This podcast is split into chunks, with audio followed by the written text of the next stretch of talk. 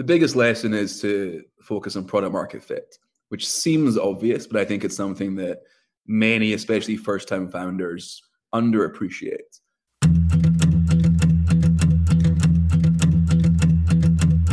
I'm your host, Dave Knox, and this is Predicting the Turn, a show that helps business leaders meet their industry's inevitable disruption head on.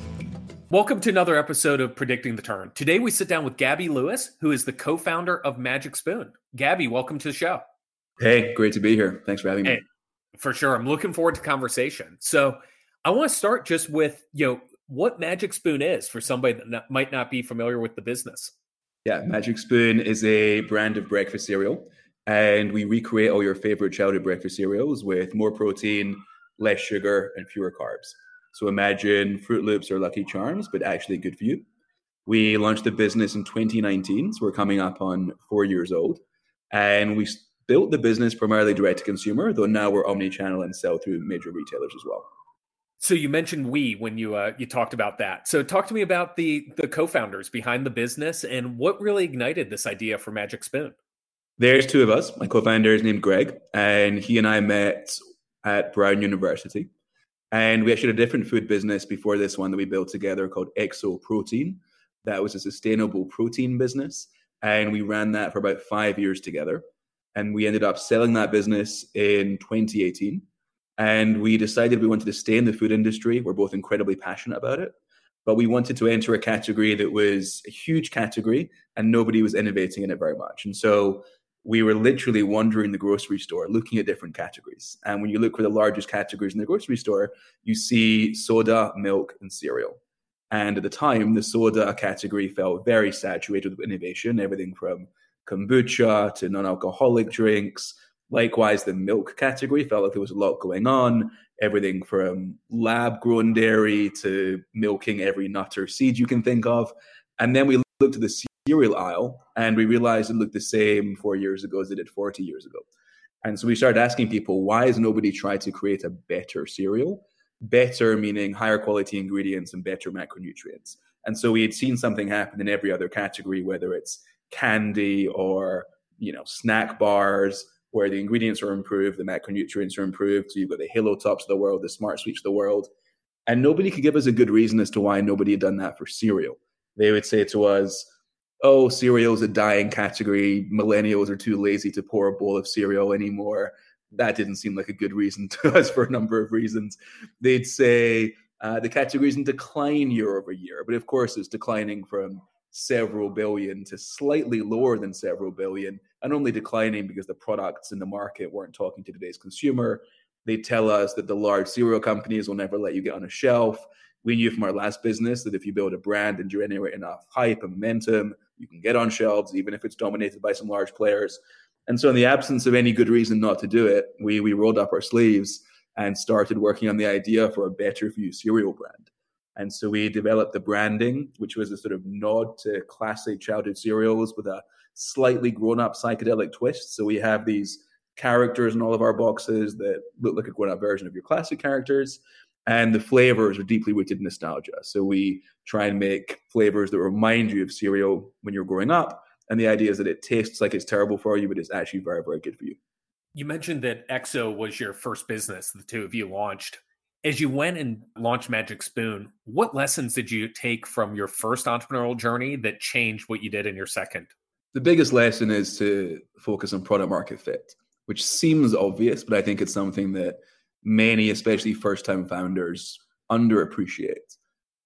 Maybe less so today, but I think several years ago, there, there was definitely a pervasive idea, especially on the West Coast, that if you're a smart, passionate founder, you can just make anything work.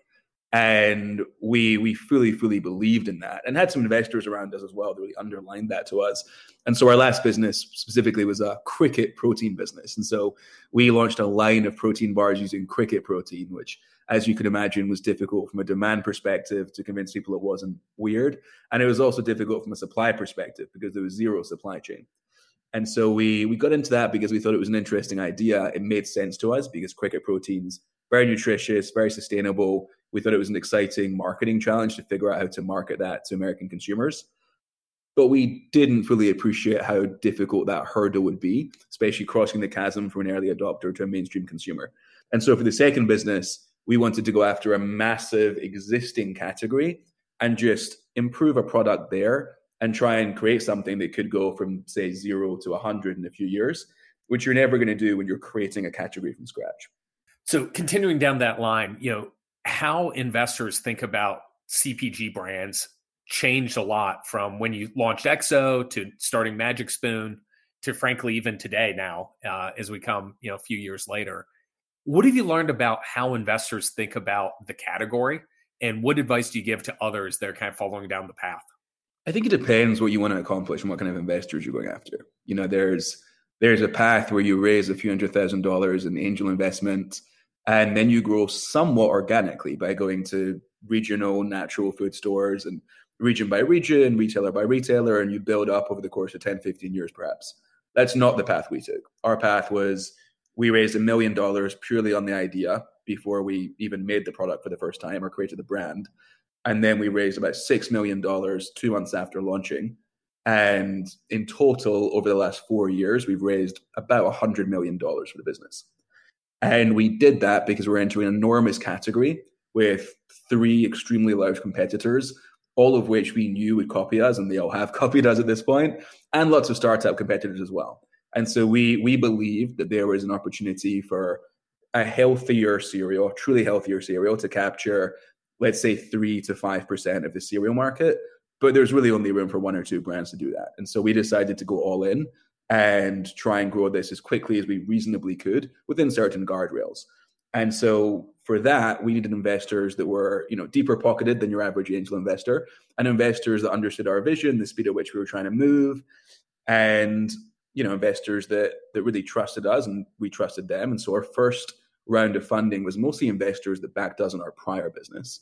We obviously had that that luxury of having spent many years developing trust that most founders, you know, don't have that, especially if you're a first-time founder. We didn't have that the first time we raised money. So I think finding investors that are aligned with the scale at which you want to build the business to and the speed is very important. And then also doing it at the right moment in your company's life cycle. I think lots of founders fall into the trap of thinking that it's better to accomplish something and then raise the money Whereas in many cases, raising money with a sort of shared goal is actually easier depending on the investor. And so thinking through the right timing, thinking through, you know, what is the sort of next inflection point that you're raising to get to and making sure that at every stage you're aligning everybody's expectations and valuation around the next stage, right? Lots of founders, especially early stage founders or first time founders will get a little bit too greedy and raise a too high of a valuation just because they can. And that can make it really hard to grow your business because then you have to grow into that valuation. And so for us, it was sort of thinking through what is the end point here? What are the rounds of funding we need to do to get there? How do we back into reasonable valuations at each time? So everybody is always really excited and happy with the performance as well. With that in mind, you, you mentioned you guys have launched originally as a D2C business to start off, and then you went into to retail in today's environment how have you had to think about the building a brand differently if you start at D2C versus starting at retail? Yeah, so for us, we actually didn't launch with the intention of becoming a D2C brand. We we launched as a healthy cereal company and we thought we would grow that company direct to consumer for a few months while we found our feet, proved the concept, and then we thought we'd go into retail within a few months turns out it took us four years to go to retail and we that happened because the d2c business was just growing so quickly and we're always trying to remain as narrowly focused as we possibly can and do as much as we can while doing as little as we can. And so to the extent that d2c was growing fast that was enough for us. We didn't want to distract our team or resources with going into multiple channels at once. And so we just kept on building d2c until we started to see the tides change a little bit and the d2c landscape just getting harder in general. And so once we saw that was maybe a year out, we started exploring what retail expansion would look like. And we were fortunate because we had built such a nice business direct to consumer for a few years and also a large social following and everything that comes with building a large D2C business. We had a sort of pull strategy from the retailers rather than a push strategy. And so every major retailer was in our inbox when we were ready to say go. And so we were able to call up, you know, a few of the largest retailers, give them an update on our performance, and create a really nice launch in retail that was a deep partnership where both sides are contributing to the marketing, launching with end caps, you know, most of our retailers and things like that. And so we're able to have a really powerful launch because of everything we built before launching into retail And as a result, we've shot to the top of most of the rankings and the retailers we're in, which is really exciting. So in, in many cases, we have the best selling cereal SKU out of hundreds of cereals in a given retailer. Talent is a big part of predicting the turn. And as we talk about talent, I wanted to mention one of our sponsors, Hunt Club. Imagine the power of the best marketers in the world helping you to find your next marketing leader. That's the power of Hunt Club. Hunt Club is a new category of talent company that powers the network of experts, connectors, and business leaders to help you find the best talent.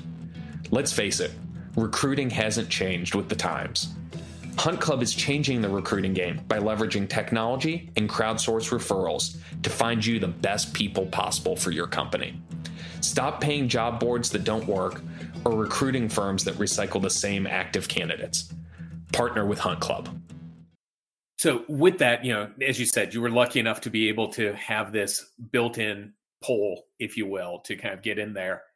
What led you to the choice of multiple retailers versus a single launch partner right off the bat? So we did actually launch with Target as our first retail partner, but only for a few months. So we we went deep with Target for a few months, and we we chose them for a number of reasons. Very very close sort of brand affinity to our brand. When we surveyed our direct to consumer customers about where do they shop in retail, large overlap with the Target consumer, and they also of course have a long history of launching direct to consumer brands into retail. So brands like Harry's and I think brands like that sort of launched from direct to consumer into Target. So we worked with them at first, and then we layered on Sprouts three months later. And then in January of this year, we launched into Kroger, Albertsons, and Walmart. And so now we just have those five main partners, and we have really good sort of deep partnerships with each of them. And you know, part of the idea here is that we we've always wanted to be a cereal that's available anywhere that cereal is bought and sold. And so that meant going to mass retail pretty quickly rather than just starting with the, you know, the Erewhons or the Whole Foods of the world, which would have kept it a little bit more sort of exclusive, but ultimately undermined our, our larger vision and goal. With that kind of expansion to some of those biggest retailers out there, has the business had to change or evolve in any ways as you think about balancing driving to D2C versus driving to those retailers or any other aspects of the business overall? Yeah, I think the biggest thing is from a team perspective, we built our entire team to be a best in class direct to consumer team, right? That means our logistics people are amazing at optimizing small parcel delivery to an individual's home. It means our, you know, of course, our marketing team is a primarily direct response growth marketing team. And so we've had to work with everyone to sort of evolve those skills to the new reality of us being an omni-channel business. And in most cases, it works really nicely because we're able to bring to the retailer a set of capabilities that most brands don't have. So we can, you know, work with the many hundreds of influencers that we've worked with over the years for direct to consumer to drive traffic into store and sort of ensure that it's incremental aisle traffic for the retailer as well, which is really what they want. And that's true of most of our marketing channels. So we're we're getting very good at using you know direct to consumer growth marketing levers to drive in-store trial and purchases and that's really a win-win for everyone of course we need to balance that with the sort of business that we build and make sure there's not too much cannibalization but so far it definitely seems to be a sort of rising tide, tide you know lifts all boats type phenomenon so with that kind of move in traditional retailer you started in the cereal aisle how have you thought about what category innovation needs to look like and maybe crossing into other new products and new categories that aren't going to be sitting on the website right next to each other. They might be two or three aisles over. We're we're very fortunate that cereal is an enormous category, and so whatever our goals might be, we can accomplish them just in cereal. You know, you you can build a you know business doing many hundreds of millions of dollars a year just doing cereal. So we're trying to remain pretty focused. That being said, we've you know acquired a lot of customers online. We've now got these deep relationships with retailers, and so we're we're being asked both from the individual customers and the retailers, you know, what's next? How can you magic spoonify some new category?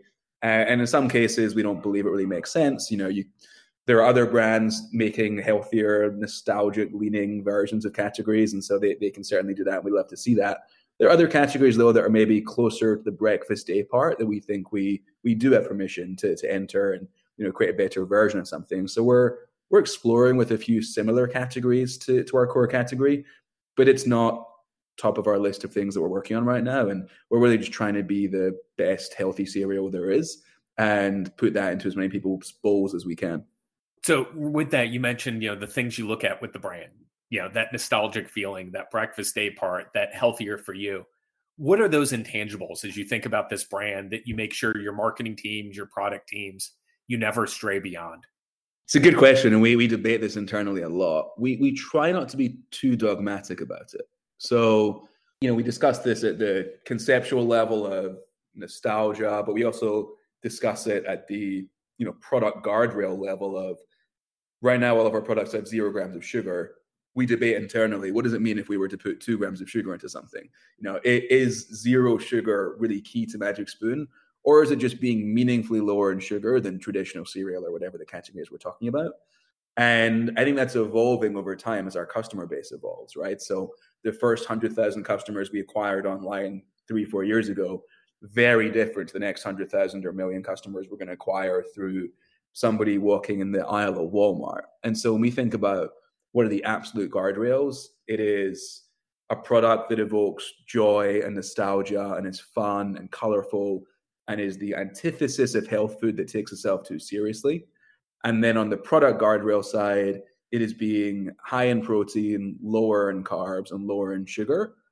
But we're still working through exactly where do those lines sit in terms of the product guardrails and talking to our customers about it as well. And we're, we're learning that over time it changes. So whereas a couple of years ago for our customers, it was really important to be, you know, over 12, 13 grams of protein on, on average. Now some people are saying maybe only 10, 11 grams is okay.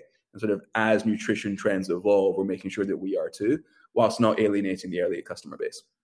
We're coming out of, you know, one of the greatest decades ever for brand building and new brands being launched, new businesses in CPG, new categories.